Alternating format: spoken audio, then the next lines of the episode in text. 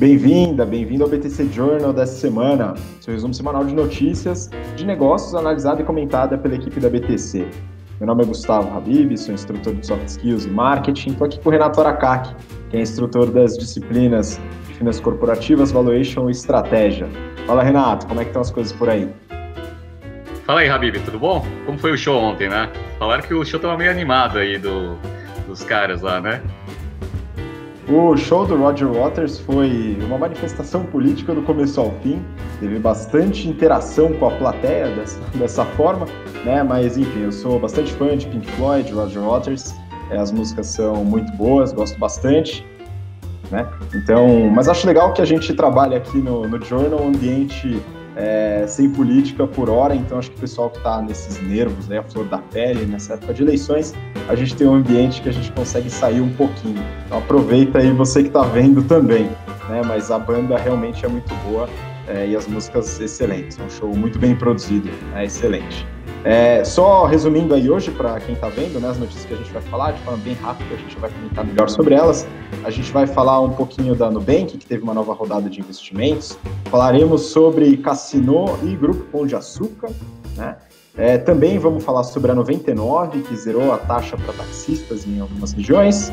E também sobre a Sony, que está planejando o sucessor do PlayStation 4 e a L'Occitane no Brasil. Então tem bastante coisa para a gente falar hoje.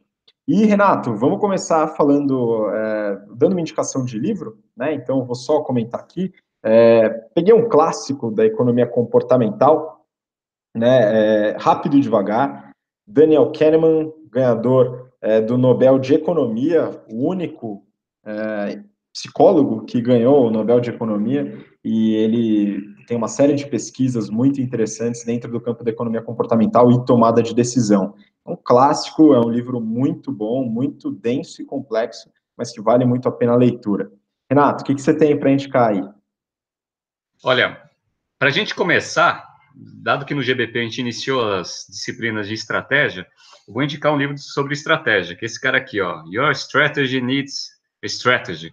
Ele foi escrito pelo Martin Reeves, que é um, um cara lá do, BC, do BCG, e ele fala basicamente o que a gente prega no curso, que é você tem que entender bem várias teorias de estratégia e você tem que saber como aplicar, porque cada teoria tem uma aplicação mais é, direta em certas indústrias. Então, esse livro está bem em linha no, do jeito que a gente ensina estratégia, e é um livro muito interessante para quem for trabalhar com estratégia. Pois, você falou é muito importante, né? Às vezes a gente fica um pouco mais vidrado em um ou outro framework acaba utilizando, né? E para algumas indústrias ou para alguns setores, até para algumas etapas ou, ou processos aí na, na, empresa, a gente tem que, tem que abrir um pouco o leque. Muito bom abordar isso. Realmente no curso a gente foca bastante nessa parte, né? É, Renato, eu queria comentar, né? Da semana passada a gente falou algumas coisas, né? Eu vou até compartilhar a tela aqui com você e com o pessoal que está assistindo, né? É, eu comecei, deixa eu ver aqui a notícia, né? essa daqui, né, saiu no Brasil Journal, né, uma, um artigo muito legal sobre a Stone, que a gente falou na semana passada, né, então, muito provavelmente o, o Geraldo Samor viu o Journal semana passada, né, então queria mandar um abraço para o Geraldo, que acompanha o nosso canal aqui, né, ele falou algumas coisas interessantes, como a estrutura de capital que você comentou, né, do FDIC para é, para poder ter uma receita interessante na antecipação de recebíveis, né? É, pois é, foi um, uma análise bem em linha com o que a gente viu. Ele também gosta bastante do negócio, pela análise que ele fez.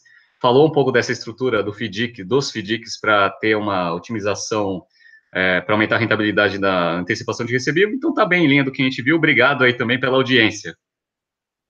Tá certo. A próxima notícia, né, curtinha, só para a gente comentar, é, que a gente falou semana passada da Qualicorp, né? Então a Qualicorp faz acordo com a XP para manter benefício a dono, né? Como a gente comentou, a saída do fundador, né, o José Siriperi Filho, é, da Qualicorp teve alguns probleminhas e agora eles estão entrando em acordo, né? Renato, algum comentário aí?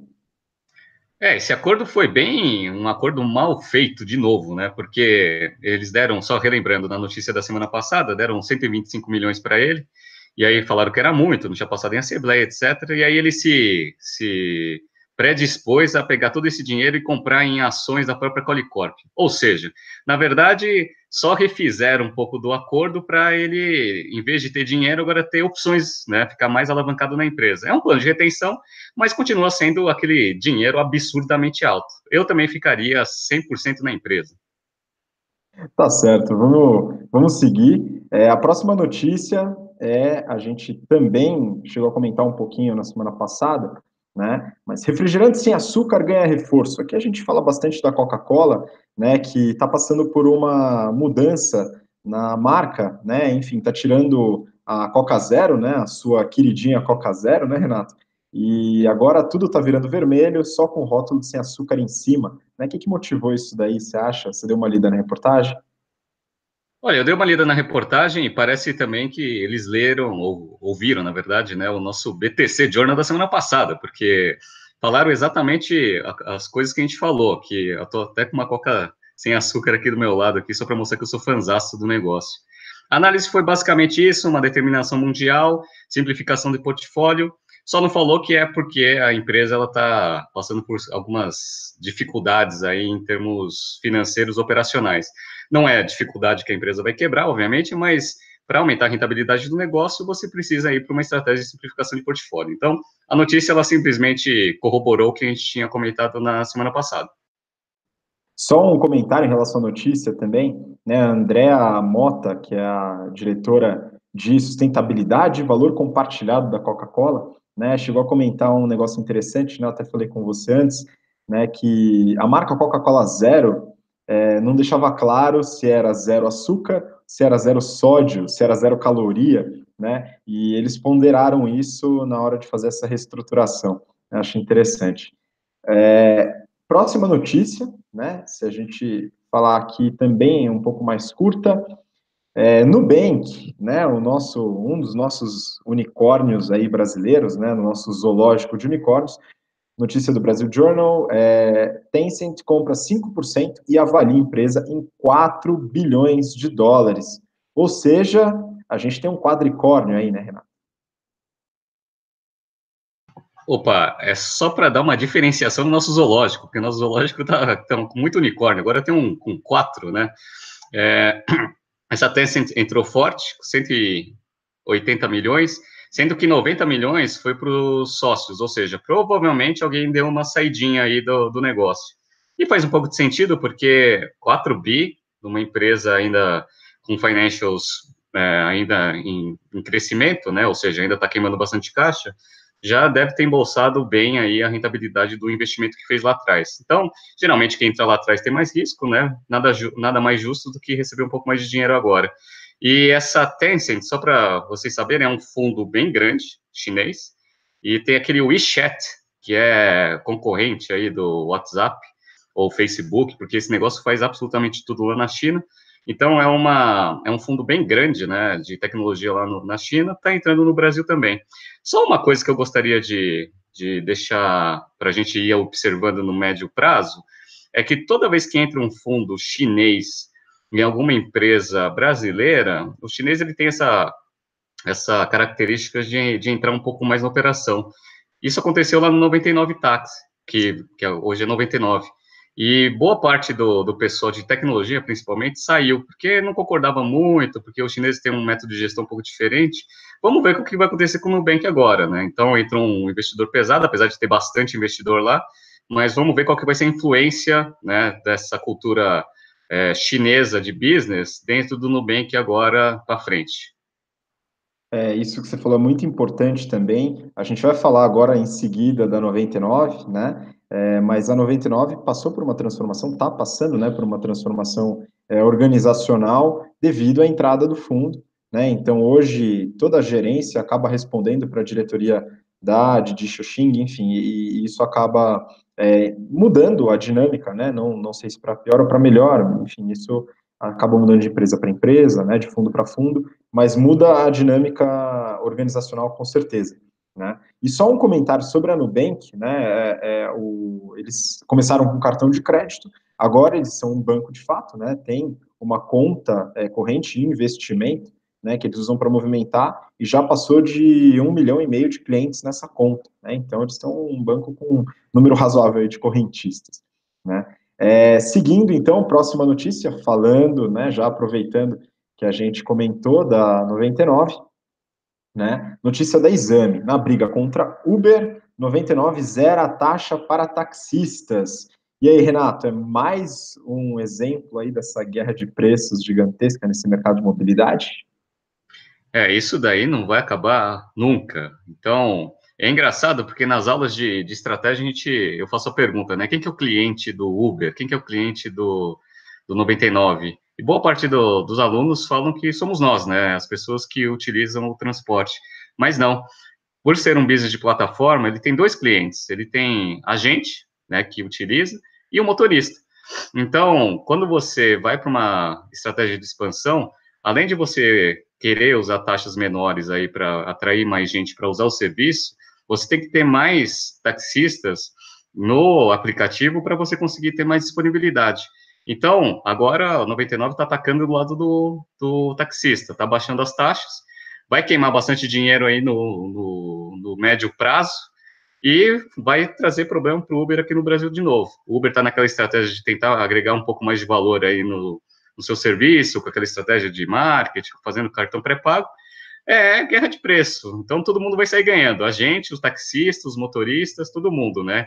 Só os investidores aí que vão continuar sofrendo um pouco, né? Mas eu não sou investidor, acho que nem você, então para a gente não tem muito problema.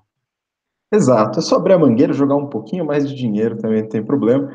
Mas é um, uma questão operacional em relação a essa novidade da 99 né, eles têm a expectativa de que ao reduzir a taxa para os taxistas, né, porque a 99 tem o 99 Pop, que são os carros é, normais, né, de pessoas é, físicas aí que usam o aplicativo como motoristas, e o táxi, que é, são os taxistas já cadastrados, né, oficiais. E o, a expectativa da 99 é que, ao reduzir a taxa para o taxista, ele comece a utilizar os preços promocionais para reduzir o preço para o usuário final. Né? Você acha que isso funciona? O pessoal vai se incentivar mais, Renato, a, a usar os preços promocionais, reduzir o valor da corrida pela redução da taxa? É, para o taxista vai ser ótimo, porque ele vai ter uma, um pouco mais de margem aí para conseguir competir com os motoristas não taxistas. E só que é, no final do dia é aquele negócio de distribuição de margem pelo canal. Então, se você abre mão de margem no canal, que é o caso da 99, né, para baixar o preço do consumidor final, no final, quem está absorvendo tudo isso, com certeza, é a própria 99. Então, é, para 99 vai ser queima de caixa na veia. Para o taxista, ele vai ficar um pouco mais feliz, porque ele vai ter uma margem um pouco maior e vai ser um pouco mais competitivo com os motoristas não profissionais. Então, vamos ver como vai andar. Eu, eu gosto bastante da, de andar de táxi até aqui em São Paulo, pelo benefício do corredor de ônibus. E eu acho que tem muita gente que usa. Então, não precisa igualar né, o preço do praticado pelo Uber. Dá para você trabalhar com uma precificação um pouquinho mais alta porque tem agregação de valor. Então, né, é, no final do dia, o taxista mais estrategista vai ser aquele que ele não vai igualar com o preço do Uber, ele vai trabalhar um pouquinho a mais porque ele tem uma agregação de valor, pelo menos para alguns tipos de, de passageiros. Exato, concordo. Também acho que isso vai acabar uh, aumentando a competição, mas trazendo esse valor adicional que você comentou. Né? Bom, vamos seguindo então. Próxima notícia. A gente vai falar agora do grupo francês Cassino, né, que é o controlador do grupo Pão de Açúcar, né, que foi aí o, a empresa do nosso querido Abílio Diniz. Né? É, grupo Cassino vai reduzir dívida e o GPA está na mesa. Então, está rolando uma reestruturação das dívidas aqui do Cassino, e existe a possibilidade de ter a venda, é isso, do, do GPA, Renato? Como é que você analisa essa notícia?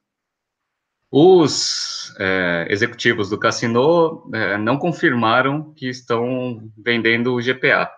No entanto, até linkando com a notícia que a gente deu no BTC de ano passado, tem um monte de fundo é, apostando contra o Cassino, até pelo nível de dívida que ele tem. Então, apostando contra é fazendo aquela operação de short, tá é, vendendo a descoberto, esperando que a, o preço da ação vai cair. É, até para demonstrar que esses fundos não estavam tão errados, o Cassino está começando a ver meios para conseguir dar uma equalizada nessa dívida que ele tem. Como uma das coisas que você faz para né, diminuir isso é venda de ativos, é, o Cassino está avaliando alguns ativos que ele tem no mundo para ver se tem liquidez, primeira coisa, segundo, se ele consegue um bom preço. E o Brasil, ele sempre, e o GPA aqui no Brasil, ele é uma operação bem grande. Então, se ele conseguir achar um comprador, é, ele vai fazer caixa e vai conseguir reduzir bastante a dívida dele. O dólar deu uma bela de uma baixada né, em relação né, ao real e o euro também. Então, é, tem, tem, é uma estratégia boa. Só que qual que é o problema? O problema é que o Brasil é um país que ainda tem bastante espaço para crescer. Vender um, um, um, ativo bom né, num país emergente, só se tiver muito ruim mesmo a situação. Caso contrário, estrategicamente, é até importante manter. Exatamente. Eu queria até diferenciar isso daí, perguntando para você, né? Tem a diferença da estratégia financeira, que é algo que eu queria comentar com você, e a estratégia de mercados emergentes, né, que é realmente isso. O Brasil tem muito espaço para crescer, o GPA está consolidado aqui, né, e é uma possibilidade que o Cassino teria a longo prazo, mas dentro da estratégia financeira, muitas vezes para a reestruturação da dívida, ele prefere vender esse ativo, né, e aí eu acho que é importante só diferenciar, depois se quiser comentar, né, empresa vender ativo para reestruturar, né, e, e, aumentar o prazo das dívidas e para gastar despesa, para pagar a despesa corrente, né, que tem empresa que acaba vendendo ativo para pagar folha de pagamento ou até despesas de vendas, né? Sim, vou comentar duas coisas, né? Primeiro que esse, essa operação de venda de ativos geralmente ocorre mesmo, principalmente quando a empresa está com sérias dificuldades. Lá na crise de 2008, algumas instituições financeiras venderam ativos no mundo, inclusive tinha o famoso UBS Pactual, que para mandar dinheiro para a matriz ela teve que vender essa operação, vendeu para o BTG, né, tanto que hoje chama BTG Pactual, e o Credit Suisse, por exemplo, ele tinha a em grifo e ele decidiu não vender, até por achar que o mercado financeiro no Brasil tinha um potencial de crescimento grande, então apostou e vendeu alguns outros ativos lá fora. Então, é, tem que estar alinhado com a estratégia. Eu dificilmente venderia um ativo no Brasil, apesar da nossa bagunça, né? O mercado ele é grande. Agora, respondendo a sua segunda pergunta, realmente, é, quando você vai equalizar sua estrutura de capital vendendo ativo, ok, né, foi uma má gestão, mas pelo menos você vende e equaliza lá é, uma situação é, criada, mas que vai ser resolvida com a venda do ativo, etc. Agora, vender ativo para você pagar despesa corrente, eu só vejo uma empresa que faz isso de uma forma extremamente recorrente, que chama Brasil né? Que a gente vende, quer privatizar estatal para cobrir as nossas despesas operacionais, né? E aí o que acontece? No, no, ano seguinte vai ter despesas do mesmo jeito, vai vender mais ativo, né? Não, não faz sentido nenhum. Então, é, brincadeiras à parte, mas o, algumas empresas fazem isso mesmo. E se for para fazer isso, é melhor, né? Vender logo a operação ou fechar. Ou seja, né, primeiro você vai lá e ataca as despesas, reduz a despesa. Uma vez que você reduziu a despesa, né, vê um jeito de equalizar a estrutura de capital, que pode ser a venda de ativo, para você ter uma esperança que lá na frente esse negócio possa valer alguma coisa, né? Vender ativo para cobrir despesa, na minha opinião, é uma cagada total. Eu concordo plenamente, acho que isso tira a sustentabilidade da empresa, por isso que é importante a gente fazer sempre uma análise de capital de giro, é, ativos é, e passivos, né, tanto por prazo de, é, de vencimento ou né, ativos de longo prazo, para poder fazer essa estrutura de uma forma adequada, né, porque não é só ter o dinheiro no caixa, é da onde surge esse dinheiro, né, isso é importante também. É, vamos passar para a próxima, Renato, a gente vai falar da Sony, né, a Sony agora, notícia do valor, sucessor do PS4 está em andamento na Sony, né, então a Sony hoje é, é uma empresa, é uma empresa gigantesca, né, já há muito tempo, mas ela teve algumas mudanças aí nos últimos tempos é, de relevância de receita por produto, por linha, né, por divisão de atuação. Como é que está isso, Renato? Você chegou a dar uma olhadinha nos financials? Compartilha aí com a gente. Analisei sim. A Sony é uma empresa bem interessante. Ela tem várias unidades de negócio, sempre tangenciando a parte de tecnologia, então tem a parte de videogames, tem a parte de música, que é a parte de é, edição e criação de música, tem a parte de filmes, tem os eletrônicos, então tem a parte de TVs e coisas para casa, né, que eles dividem em home and sound, e tem a parte de foto, que eles também são muito fortes e reconhecidos no mundo. Fora isso, tem celulares, semicondutores e a parte de serviços financeiros. Ou seja, é uma empresa bem diversificada. É, Discman não tem mais, imagino, né? Acho que já acabou faz um tempinho. Mas, Renato, você falou de várias linhas de receita, né? A gente conhece. Depois queria até que você comentasse que a Sony ela saiu faz um tempinho aí é, da, do mercado de computadores pessoais, né? Que tinha a Vai, hoje vem de operação. Mas o que, que, é relevante aí? O que, que é maior na, dentro da, da, receita da Sony? O que, que ela vende mais? E até o que, que ela. Qual operação ela tem maior lucratividade operacional? É, respondendo ao seu primeiro comentário, o, a venda da Vaio, ela aconteceu dentro de um processo de turnaround que começou lá em 2012, mais ou menos, na, na Sony. O que aconteceu? Lá nos anos 2000 até 2012, mais ou menos, a Sony ela sofreu um grande baque, porque, primeiro, uma das coisas que ela vendia bastante, que eram aqueles eletrônicos de som, é, foi invadido pela Apple com o iPod. E então, o mercado deu aquela mexida, e aí a Sony começou a sofrer bastante. Fora isso, outras unidades de negócio também eram deficitárias, inclusive a do PlayStation. Então, lá em 2012, eles mudaram o CEO e, contrataram o Kazu Hirai para começar toda a parte de turnaround do negócio. E aí começou, né? Venderam o computador, que não fazia sentido, deram uma organizada na parte do PS3, e aí agora as unidades de negócio, de forma equalizada, elas dão um lucro operacional, coisa que não tinha acontecido ali na, na década passada. Então, só agora respondendo a sua segunda pergunta, é, 20, é, eles têm uma receita total, tiveram uma receita total em, em 2017 de mais ou menos 75 bilhões de dólares. Então, é uma empresa que tem um faturamento relevante. 22,8% disso vem de videogame, vem lá do PS3 e das coisas juntas com ela. É, depois, a segunda maior fonte de receita deles é serviço financeiro. Financeiro realmente dá muito dinheiro, né? Então, representa 14,4%. E aí depois que vem a parte de fotografia e eletrônicos, né, que aí é 14, 11%. Ou seja, a gente conhece bastante a Sony pelos eletrônicos, mas ela ganha mais dinheiro com videogame e com serviços financeiros. Poxa, é impressionante, isso mudou também dos últimos tempos para cá, né? Até o, todo o mercado de games ganhou uma relevância gigantesca, né? É, mas e a questão da lucratividade, Renato? Que, que, quais operações são mais é, lucrativas, né? Se a gente falar de lucro operacional, e acho que tem a divisão de celulares que é relevante também, mas talvez na receita menos, né? A parte de videogames, ela representa um quarto da lucratividade do negócio. Inclusive, a notícia é importante para a Sony justamente por causa disso.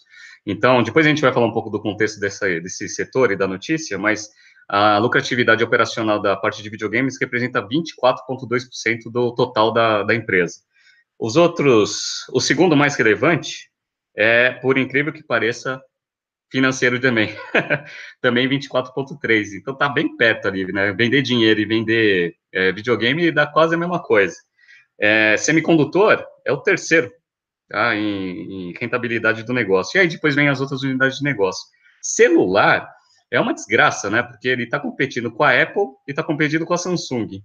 Então, essa, essa unidade, ela representa 8,5% da receita total do negócio, só que a lucratividade é menos 3,8, ou seja, contribui é, com prejuízo. Então, é uma operação que não dá muito dinheiro. Então, só para vocês terem uma ideia da, do tamanho, né, da diferença dessa unidade com da Apple. A Apple vendeu ano passado uns 216 milhões de iPhones. A Samsung vendeu 317 milhões. A Sony vendeu 14, né? Então tem uma escala baixíssima. Então não consegue escalar, não consegue fazer essa unidade ser rentável. É, eu acho que isso é, é, bastante relevante também no aspecto competitivo do mercado, né? O que é engraçado, porque a Sony, por ter todas essas divisões, ela acaba entrando em nichos de competição extremamente pesados, né? Em todos os aspectos. Como é que tá? Como é que você analisou a competição aí da Sony? Olha, eu não queria ser o estrategista da Sony, porque a Sony ela compete só com umas empresas bem pequenininhas, né? Então, com videogame ela compete com a Microsoft, na parte de música, ela, ela concorre com a Apple, né, e com esse monte de startup. Aliás, eu não sei se você sabia, mas a Sony ela tem participação no Spotify. Inclusive, foi uma das coisas que alavancou o resultado da unidade de música deles. É, mas está competindo também com esses serviços de streaming. É, com a parte de entretenimento, é, de equipamento, concorre com a LG, com a Panasonic, com a Samsung, ou seja, só gente pequenininha pra caramba, E com Netflix agora na parte de conteúdo. Ou seja, ela só está competindo com os piores, né? Caras do mercado. Ele está disputando a Champions League, né? Em vez de disputar o Bra Campeonato Brasileiro, está lá na Champions League. Coitado, né? Pois é, então é, é, é uma situação bem difícil, realmente, estar na pele do estrategista da Sony é um pouco complicado. É, acho importante a gente analisar né, o que, que vai acontecer com a divisão de celulares, né, o que, que eles vão fazer, e também como eles vão conseguir aumentar ou manter market share nessas outras, né? E é engraçado porque é, em todas essas unidades eles estão sofrendo bastante com disrupção, com a parte de tecnologia. Ou seja, a notícia, por exemplo, ela mostra que a Sony ela está numa encruzilhada. Qual é a encruzilhada? É, hoje, boa parte da receita deles vem da venda do console, né, do videogame dele, que é o PlayStation. Só que esse mercado ele está migrando para a nuvem. Ou seja, a Microsoft ela já está testando um serviço onde você vai rodar o jogo lá no servidor, e aí o cliente ele vai estar tá, o quê? Vai estar tá com um computador, uma tela, um joystick, não vai precisar mais ter console. O processamento vai ser tudo lá fora. E aí, alguns analistas se perguntam se a Sony ela vai, vai para esse caminho, ou seja, vai fazer toda a parte de processamento na nuvem também, e não vai ter mais o console, ou, ou não vai precisar mais ter o console, ou se ela vai continuar ainda apostando no hardware. Muito analista fala que é, é precipitado ir para a nuvem. Só que olha que engraçado, essa mesma encruzilhada estratégica, é, o Netflix sofreu. Ele tinha quase 100% da sua receita de aluguel de DVD, e aí ele viu que ele tinha que migrar o serviço dele para streaming. E aí, na época também, os analistas falaram a mesma coisa. Ó, oh, você vai migrar para streaming, aí vai canibalizar o seu core business. Só que a Netflix, ela decidiu fazer isso sendo a primeira. Ela falou assim, ó, se for para ser, eu tenho que ser a primeira para ganhar escala, porque aí quando eu tiver escala, eu vou ter a vantagem de custo e aí eu vou conseguir competir de igual para igual.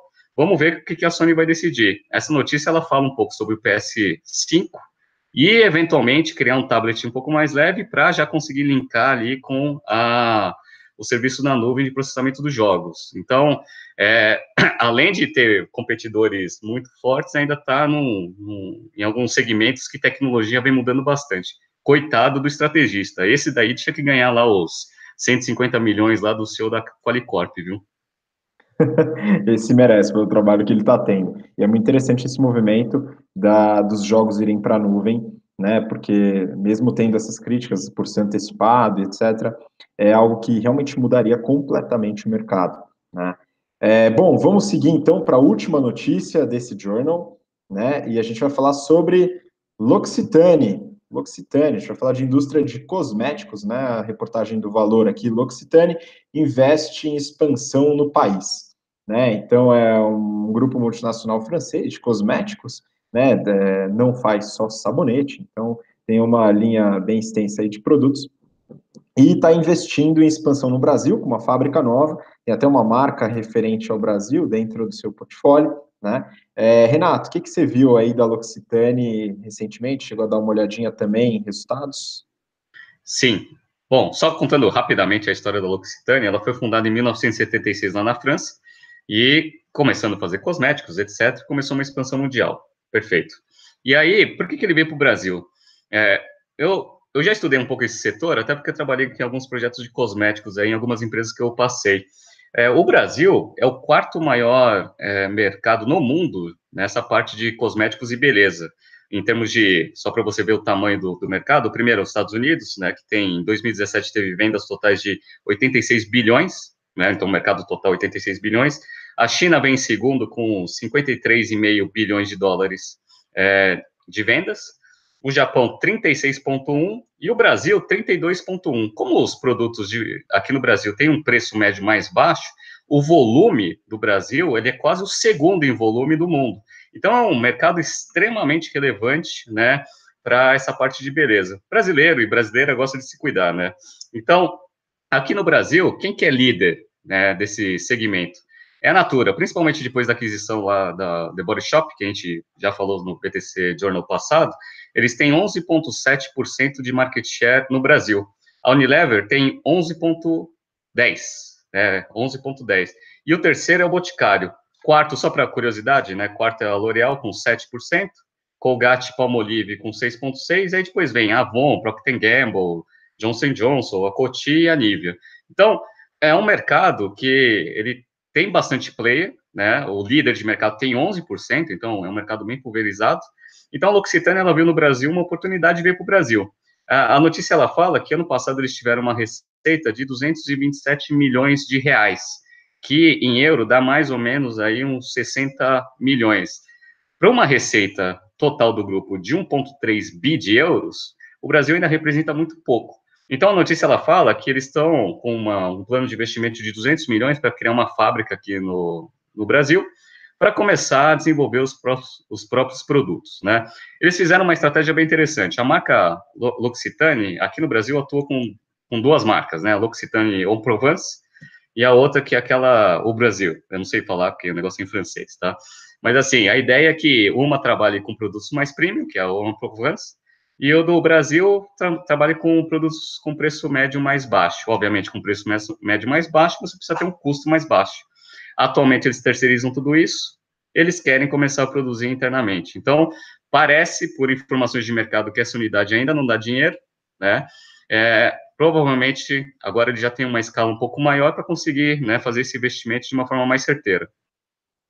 Exato, acho que essa, esse investimento da produção aqui no Brasil, justamente para tentar viabilizar né, essa, essa, escalabilidade e o mercado realmente bem pulverizado, como você falou. E aí eu queria até fazer uma pergunta, né? Hoje você tem a Natura, você tem Boticário, outras empresas que têm um, um, um, uma expectativa né, muito grande, ou já trabalham há muito tempo, com venda direta. Você acha que isso, no caso da L'Occitane, poderia ser interessante também?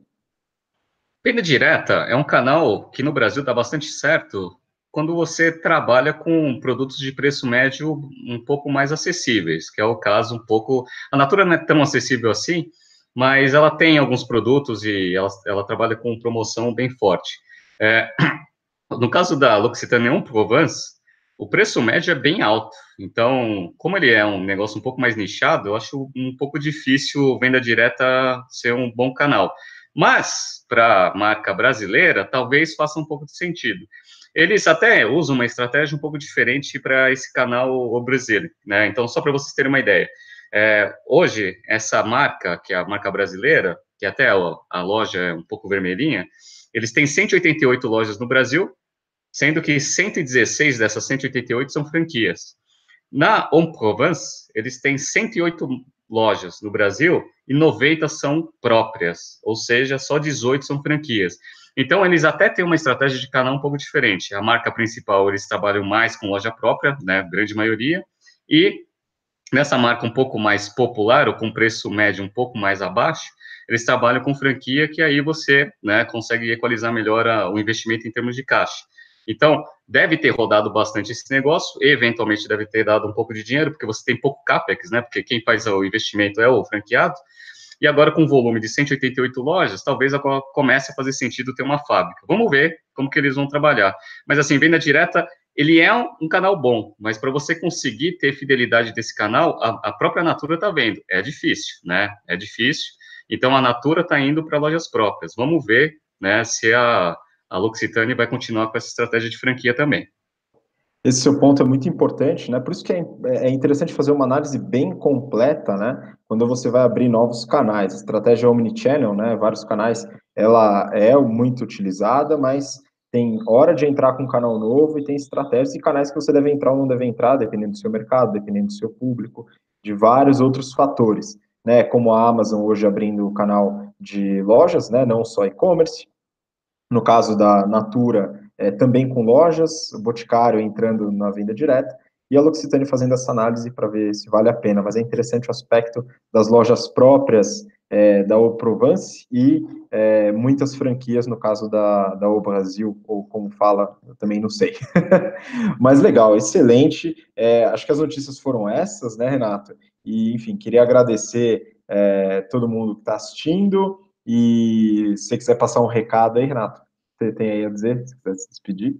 Bom, queria dar um parabéns aí para a turma 45, que teve aula comigo ontem de Evaluation. É, foi, a, foi a atividade final e foi a turma que teve a, a média de nota por grupo maior da história da BTC. A nota mais baixa foi 9,73. Né? Então, de duas uma, eles colaram muito bem, ou eles entenderam minimamente aí o que, eu tinha que passar de, de valuation. Então, é, nos dois casos, eles têm mérito, né? Então, legal. Hoje vai ter a última aula da turma 43, também de valuation, e a gente já começou o curso de estratégia. Então, vou começar o curso de estratégia na turma da Poli é, na quinta-feira, e a turma de sábado comigo aqui em São Paulo já começou também. Então, legal, pessoal. Espero que vocês tenham gostado. Semana que vem a gente tem bastante notícia também para falar. Esse feriado é um feriado, parabéns para o feriado para todo mundo, porque a gente não vai dar aula nesse feriado, inclusive, né, parabéns para a gente, né, Rabi? Vamos descansar um pouco. Pois é, já conseguiu descansar um pouquinho, eu queria dar parabéns para o pessoal da turma 45, que aprendeu algumas táticas sujas na aula de soft skills para usar na sua avaliação de valuation. Então, pessoal, parabéns. Né, queria mandar um abraço também para algumas entidades estudantis que eu acabei trabalhando aí na última semana, o pessoal da ESPM Júnior, pessoal da Consultoria Júnior de Economia da FGV, né, e do FEA Consulting Club, da FEA USP, pessoal muito engajado, querendo aprender cada vez mais, isso é muito bom, né. Então, todo mundo, muito obrigado, a gente se vê no próximo Journal, se precisar ou quiser que a gente comente sobre alguma notícia, manda uma mensagem para a gente, e segue a gente nas redes sociais, curte o vídeo, Instagram, InstaBT Company, e também no YouTube. A gente se vê na próxima semana. Um abraço. Tchau, tchau.